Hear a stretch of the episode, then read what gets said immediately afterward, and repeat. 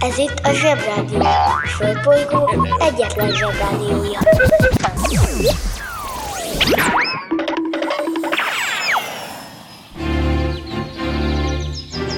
Zsebrádió!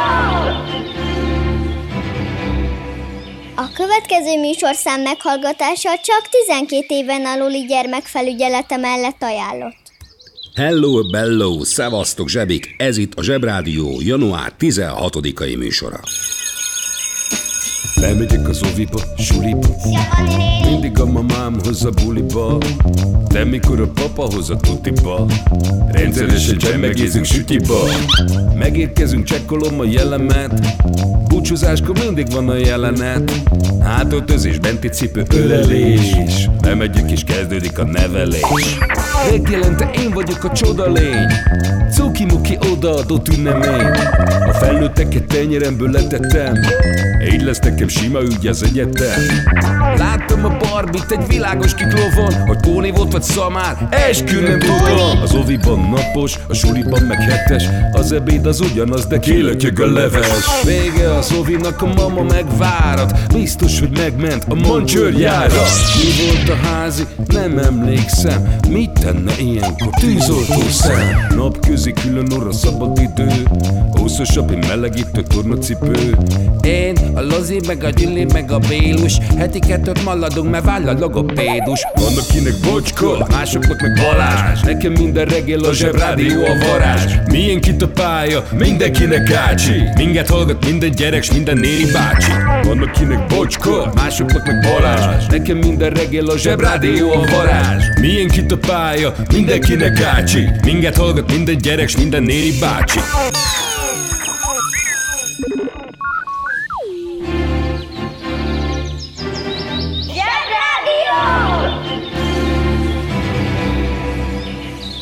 Zsebrádió. Ától zéig. Ki ünnepel? Mit ünnepel? Hogy ünnepel? 1815. június 18-án zajlott le a Waterloo-i csata, ahol Bonaparte Napóleon döntő vereséget szenvedett az angoloktól. Egyrészt, ha lett volna Arnold Schwarzeneggere, akkor biztos nem kap ki, mert az Arnold Schwarzenegger erős, és mint mondtam, tud rossz robot is lenni, helikoptergépuskával a kezében, tehát minden csatát megnyert. Hiba volt Napóleontól, hogy nem vitte magával a Schwarzeneggerét. Vagy legalábbis egy tartalék Schwarzeneggert. Belement enélkül a csatába, de mint tudjuk, a nagy képűség mindig zakózáshoz vezet. A másik, amit itt meg kell jegyeznem, az a következő. Minden történelemkönyv, minden emlék, minden elmondás, minden történelemóra és minden mese arról szól, hogy a Waterloo-i csata egy hatalmas vereség volt, és ott aztán fogaknak csikorgatása és könnyeknek potyogtatása történt. Ez azért fura, mert az ellenfél egy bizonyos Wellington úr éppensége élete legnagyobb győzelmét aratta, de mi itt valahogy magyarok mindig a nagy vereséget emeljük ki. Én komolyan mondom, ezt nem értem. A múltkor már beszéltünk arról, hogy a felnőttek sosem csak jók, vagy csak rosszak, hanem vegyesek. És ez a Waterloo-i csata is vegyes. Valakinek rossz volt, valakinek meg marha jó.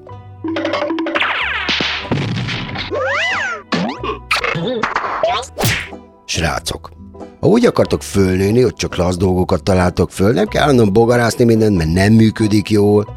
Szóval ha jól akartok gondolkodni a világról, akkor mindig gondolkodjatok vegyesen.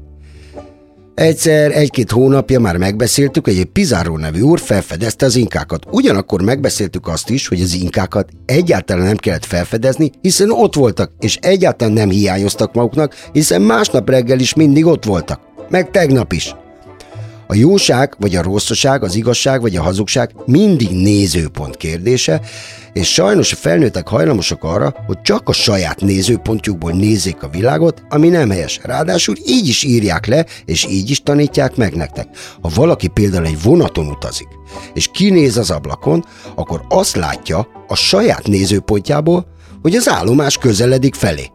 Az állomáson állók pedig azt látják, hogy a vonat közeledik feléjük. Na ugye, a Waterloo-i csata egy hatalmas történelemformáló csata volt, azért, mert mi a Napóleon nevét jobban ismerjük, mint az angol úrét, a Wellingtonét, Hát csak légy ki a történelemben, ugyanis a történelemnek tök mindegy, hogy valaki csak az egyik oldalról néz valamit. A történelmet, mint minden, minden oldalról meg kell nézni ahhoz, hogy megértsük. A banja, maharadja, halandja? Fura felnőttek, még furább mondásai. A tudás hatalom. Sir Francis Bacon, angol politikus, miután visszavonult, egész életét a tudománynak szentelte. Elképzelései között szerepelt, hogy a tudomány által megismert természet legyőzhető, és hogy hogy lehet élni egy olyan államban, amelyet tudósok irányítanak a benne élő polgárok javára. Ugyanakkor e brilliáns tudós maga nem tudta az ismereteket előítéletektől mentesen értékelni. Például elutasította a napközpontú világképet. Hm, mégis tőle ered a mondás, a tudás hatalom. Sőt, sokáig úgy vélték, hogy ő írta Shakespeare drámáit. Bacon a tudomány oltárán áldozta életét. Tilvíz idején azt vizsgálta, hogy a hóval kitömött tyúk húsa tovább eláll le. A kísérlet ugyan sikerült, de ő sajnos tüdőgyulladást kapott és meghalt. Ám a mondása örökké fennmaradt.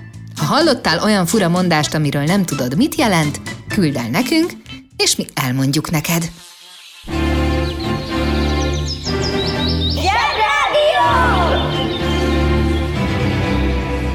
És most jöjjön egy csipet ész. Nuboknak és próknak. Jött a török Mehemed, aki sosem látott tehenet, és nem is húzta meg a tehén farkát, hanem egész Európa bajszát húzogatta, főleg a bizánci birodalomét eleinte. 1453. április 6-án, amikor Gutenberg János elkezdett könyvet nyomtatni, és az inkák a mai Peru területén lerohanták a Csimu királyságot, a törökök elkezdték ostromolni Konstantinápolyt, a mai Isztambult. Önmagában az még nem lenne hír, hogy egy birodalom lerohan egy másikat, mindennapos dolog. Viszont ez esetben ez ránk is komoly hatással volt. Ha nem tették volna, most például nem lenne gülbaba tűrbe, és egy csomó szavunk, például a csődör, a boszorkány, meg a bosszant szavak sem. Ha nem esett volna el Konstantinápoly, a törökök nem tudtak volna beőzölleni Európába és 150 évig Magyarországon héderelni. Soha nem tudtuk volna meg kicsoda Jumurdzsák, Tugovics Titus, nem lenne rudas, meg törökfürdő, és nem ismernénk azt a mondást, hogy föl ne riaszd az alvó oroszlánt. Egyébként az egész bizánci birodalom a felmentő sereget várta, hát ha megmenti őket a töröktől. De nem jött, mert a felmentő sereg vezetője, Mátyás király apukája Hunyadi János lett volna. Csak sajnos ő annyira kikapott a második Rigó mezei csatában Murát szultántól meg a ruméliai spáhiktól, hogy éppen a sebeit nyalogatta. Úgyhogy a törökök nyertek, elfoglalták Konstantinápolyt, átkeresztelték Isztambulra, és most már lehet rendezvúzni a Boszporusz partján. Az interneten minden is kapható. Vásároljon metronómot!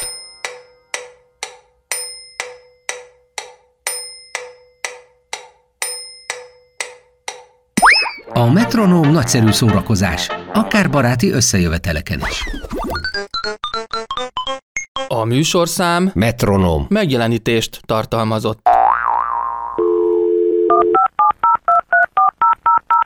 A Zsebrádió legjobb barátja a Telekom. Közi Telekom! Jó fej vagy! Kérd csak itt! Együtt, veled.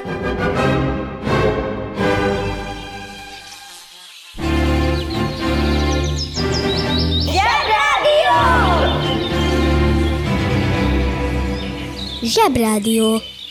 Hallgatni arany.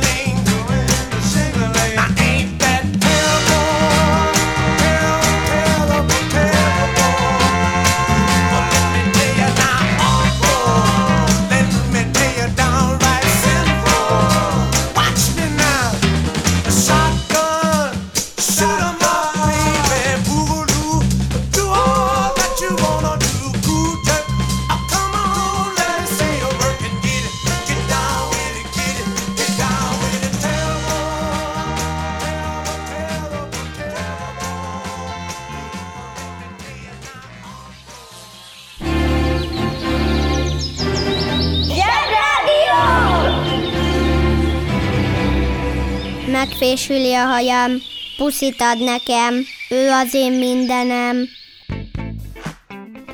1943. június 10-én szabadalmaztatta találmányát Bíró László.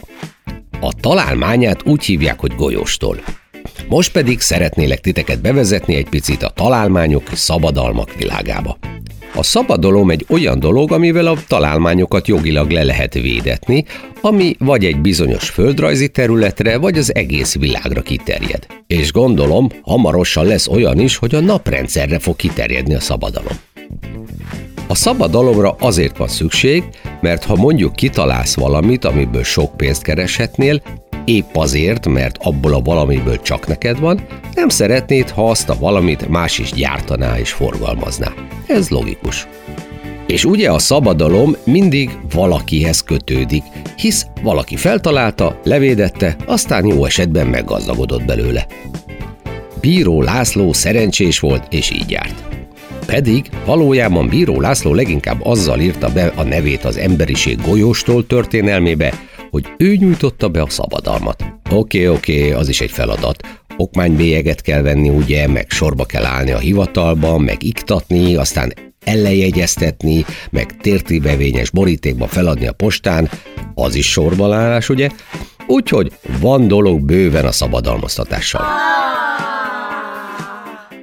Valójában nem úgy történt a dolog, hogy bíró László ült a dolgozóasztalánál, logar létszel számításokat végzett, két órával előbb kelt fel, mint ahogy lefeküdt volna, és csak dolgozott, dolgozott a találmányán homlokára tolt szemüveggel, kócos hajjal meg hideg kávéval. A rossz nyelvek szerint már Galileo Galilei is előállt a golyostól ötletével a 17. században, de az biztos, hogy 1888-ban, 1910-ben, 1916-ban, 1924-ben és 1938-ban is kértek szabadalmi védettséget golyostorra, melyek több-kevesebb sikerrel működtek is. Ráadásul egy másik magyar, nevezett Goly Andor is rendelkezett egy működő golyóstollal már 1938-ban. Bíró László érdeme az volt a golyóstól evolúciójában, hogy volt egy kémikus testvére és egy mérnök barátja, akik tudásukkal jócskán hozzájárultak a sikeres golyótól megalkotásához. A sikert elsősorban annak köszönhették, hogy az amerikai és az angol légierő tőle rendelt egy meglehetősen nagy tételt, ugyanis nagy magasságban repülő bombázók személyzetének egy olyan torra volt szüksége, amivel alacsonyabb légnyomás esetén is megbízhatóan lehet írni. Jó kérdés, hogy miért nem használtak ceruzát? Hm, de ez egy másik történet. Főzik-e só? Ott főzek ma magamnak, ott főzek ma magamnak. Háromféle kaja van. Leves, második, finomság. A fura nevűeket meg el is magyarázzuk nektek. Mi lesz ma a kaja? Fatányéros, Patányéros? Ez egy második. A közhiedelem szerint a fatányérosnak a halotti beszédben található a receptje. Ezzel szemben néprajzi múzeumnak kinéző éttermekben betyárok szolgálják fel. Valójában mindenféle hús, amit addig nem ettek meg egy fa tányéron. Körete a rósáibni és a rizsa. Ja, akkor nem kérek.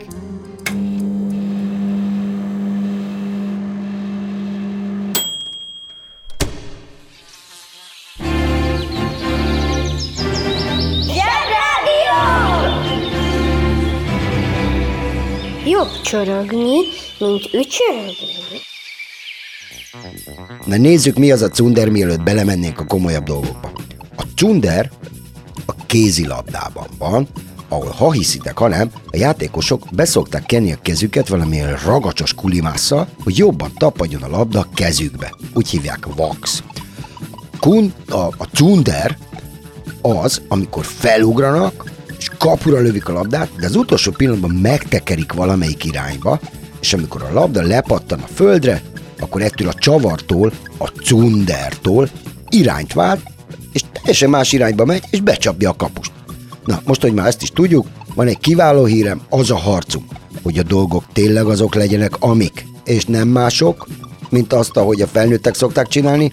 Remekül haladunk, mert minden gyerek tudja, hogy három Cornell 11-es. Egész pálya üres kapu, vagy 11 tyúkról beugrással. Azt is mindenki tudja, hogy tengóban királyafta minden töröl, és a legfontosabb az, hogy amióta gyerekek vannak a földön, és van vészkapus, azóta új a hús. És a csocsóban pörgetni tilos. Egyetértek az előttem szólóval.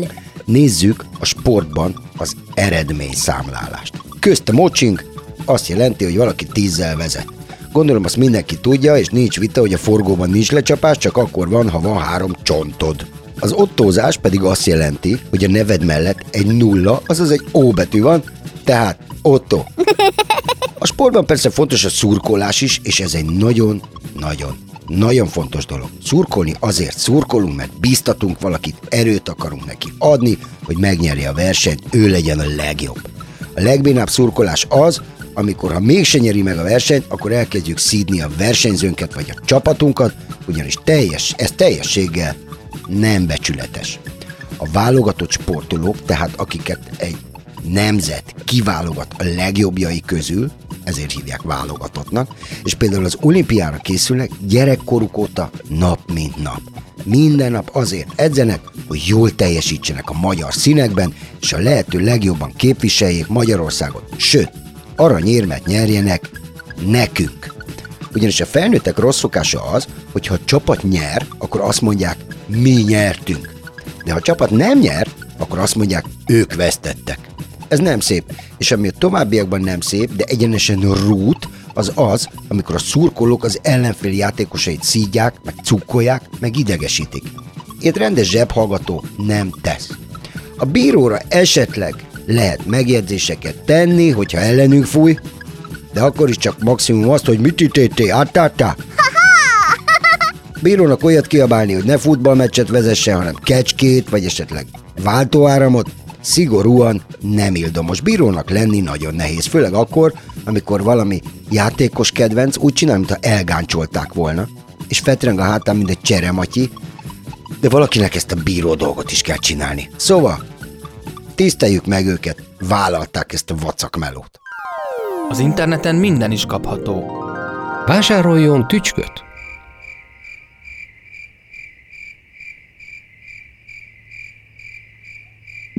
A tücsök kiváló szórakozás, akár baráti összejöveteleken is. A műsorszám Tücsök. megjelenítést tartalmazott.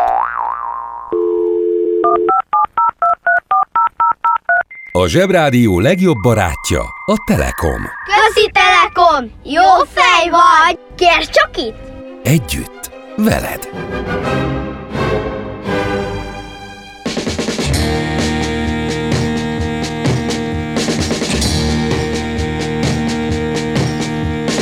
Everybody's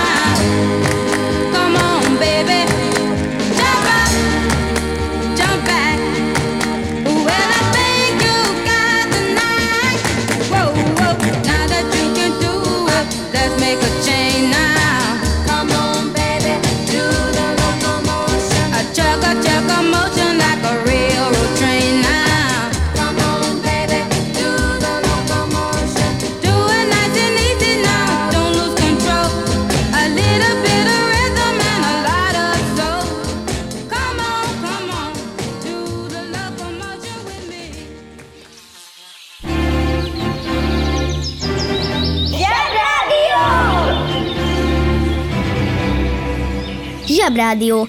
Naponta egyszer, de lehet többször is.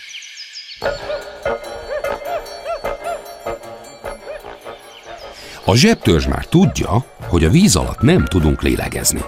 Mert nem vagyunk halak, és kopoltyunk sincs, ha nem tüdőnk. Tisztelet a kivételnek, meg akvamennek. A galamboknak is tüdejük van, sőt még a hollókat sem sikerült megtanítani a víz alatt repülni. Most már ne húzza, mondja. Jó van, na. Szóval azért az ember kíváncsi arra, hogy mi lehet a víz alatt, pláne, hogy a földünk kétharmada víz.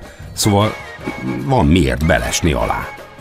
Régen az emberek vettek egy nagy levegőt, beugrottak a vízbe, és amíg bírták szusszal, lent maradtak, például mondjuk kagylókat keresni. De aztán az okos emberiség feltalálta a légző készüléket, és most már akár órákon át is úszkálhatunk a víz alatt. Én is szoktam búvárkodni ám, és én már nagyon menő advanced búvárnak számítok, ami azt jelenti, hogy simán lebeghetek akár 30 méter mélyen is. Azt úgy képzeljétek el, hogy egy 10 emeletes ház kb. 30 méter magas. Szóval már leúztam egy 10 emeletes ház mélyére. Hát ettől most tisztára becsukiztam. De bulván felszerelés nélkül már ez is nagyon ritka és veszélyes. De ez kutya füle a szabad tüdős búvárkodáshoz képest. Volt egy Jacques Mayol nevű francia pacák, aki szabad tüdős búvárnak állt, vagyis ugrott. Már gyerekkorában megszerette a tengert és imádta a delfineket. Később írt is róluk egy könyvet. Szóval Jacques megirigyelve őket, sokat merült nagy levegőket véve, és azon kísérletezett, hogy különféle gyakorlatokkal hogyan tudja lelassítani annyira a szervezetét, hogy csak nagyon kevés levegőre legyen szüksége, és sokáig bírja a víz alatt. Épp úgy, mint a delfinek, meg a bálnák. Annyira jól ment neki, hogy 1976. november 23-án vett egy nagy levegőt, és pont 100 méter mélyre merült. Az egy 30 emeletes ház magassága, és több mint három percig volt a víz alatt egy levegővel. Na ezzel most még egyszer becsukiztam. Próbáljátok csak ki. Vegyetek egy nagy levegőt, és nézzétek a másodperc mutatót. Meddig bírjátok? Fél perc? Az egy perc az már nagyon menő. Annyira különleges élete volt ennek a Jacques Mayolnak, hogy egy nagyon híres film is készült róla. Az a címe, hogy a nagy kékség.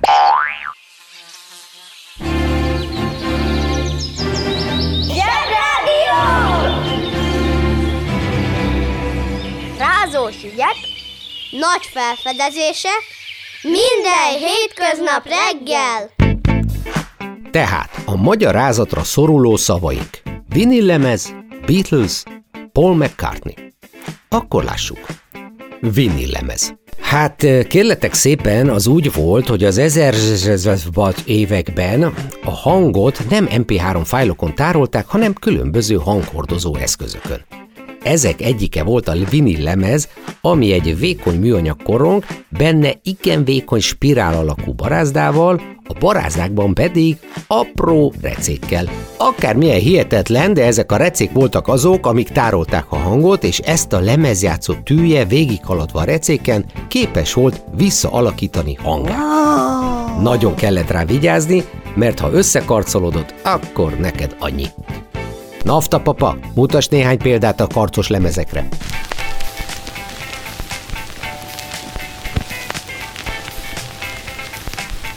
Kösz, haver vagy. Ekkoriban a fáj megosztás még azt jelentette, hogy kölcsönadtam egy lemezt, feltéve, ha Isten bizonyra megígérte az illető, hogy A. Vigyázz rá, B. Visszahozza. Ma ez már elég viccesnek tűnik, de 20-30 éve ez még vérkomolyan ment. Beatles a világ talán legismertebb zenekara, minden elképzelhető rekordot megdöntött, hogy más ne mondjak, 1,3 milliárd darab lemezt adtak el, ami még gombocból is sok. Paul McCartney, pardon, Sir Paul McCartney pedig ennek a zenekarnak volt a basszusgitárosa és énekese. Írtó tehetséges zenészek voltak, úgynevezett gomba frizurájuk volt, amiért megőrült a világ. Mivel akkoriban, vagyis az 50-es években mindenkinek Schneidig szopott gombóc frizurája volt, ez a gomba stílus akkora formabontásnak számított, hogy csak na. Adok egy jó tanácsot arra az esetre, ha ne adj Isten újra divatba jönne. Csak azt csináltasson magának gombafrizurát, akinek jól áll, és aki tud ülve aludni. Röviden összegezve, a négy Beatle fiú nagy hatást gyakorolt a világ zenei kultúrájára. Egy mondás szerint minden sikeres férfi mögött áll egy nő. Ami igaz is, csak hogy a történelem ritkán jegyzi fel ezen nők nevét, ami nem szép dolog a történelem részéről. Történelem, fiam! Holnap küld be az édesanyádat, beszédem van vele. és minden sikeres zenekar mögött áll egy menedzser. Őt úgy hívták, hogy Brian Epstein. De emellett az igazság mellett létezik egy másik is. Mégpedig az, hogy nekem egyáltalán nem tetszik a zenéjük, és rám semmilyen hatást nem gyakoroltak. Ez van. Ezt csak azért mondom el nektek, hogy lássátok, vagy inkább halljátok, mégiscsak egy rádióban vagyunk, vagy mi, hogy ér más véleményen lenni. Ér nem azt gondolni, nem azt mondani, és nem azt érezni, amit a nagy többség. Nem kell megijedni attól, hogy más gondolsz, és ha megkérdeznek, még akár ki is mondhatod. Ízlésről vitatkozni, másokat ezért bántani, megszólni a legnagyobb emberi butaságok egyike. Ellenben más gondolni roppant felszabadító érzés. Nem vagy jobb, vagy több azért, mert más gondolsz, csak jobban érzed magad a bőrödben attól, hogy azt gondolod valamiről, amit te gondolni szeretnél. A más gondolásnak egy szabálya van, ami ugyanaz, mint a sóska esetében. Addig nem mondhatod rá, hogy fúj, míg nem kóstoltad. Kedves szülő! Kérjük, ellenőrizze a szakterületet, hogy tartózkodik-e ott önhöz tartozó kiskorú. Amennyiben nem, úgy ön a mai pályát sikeresen teljesítette. A következő szintre léphet. A következő szint neve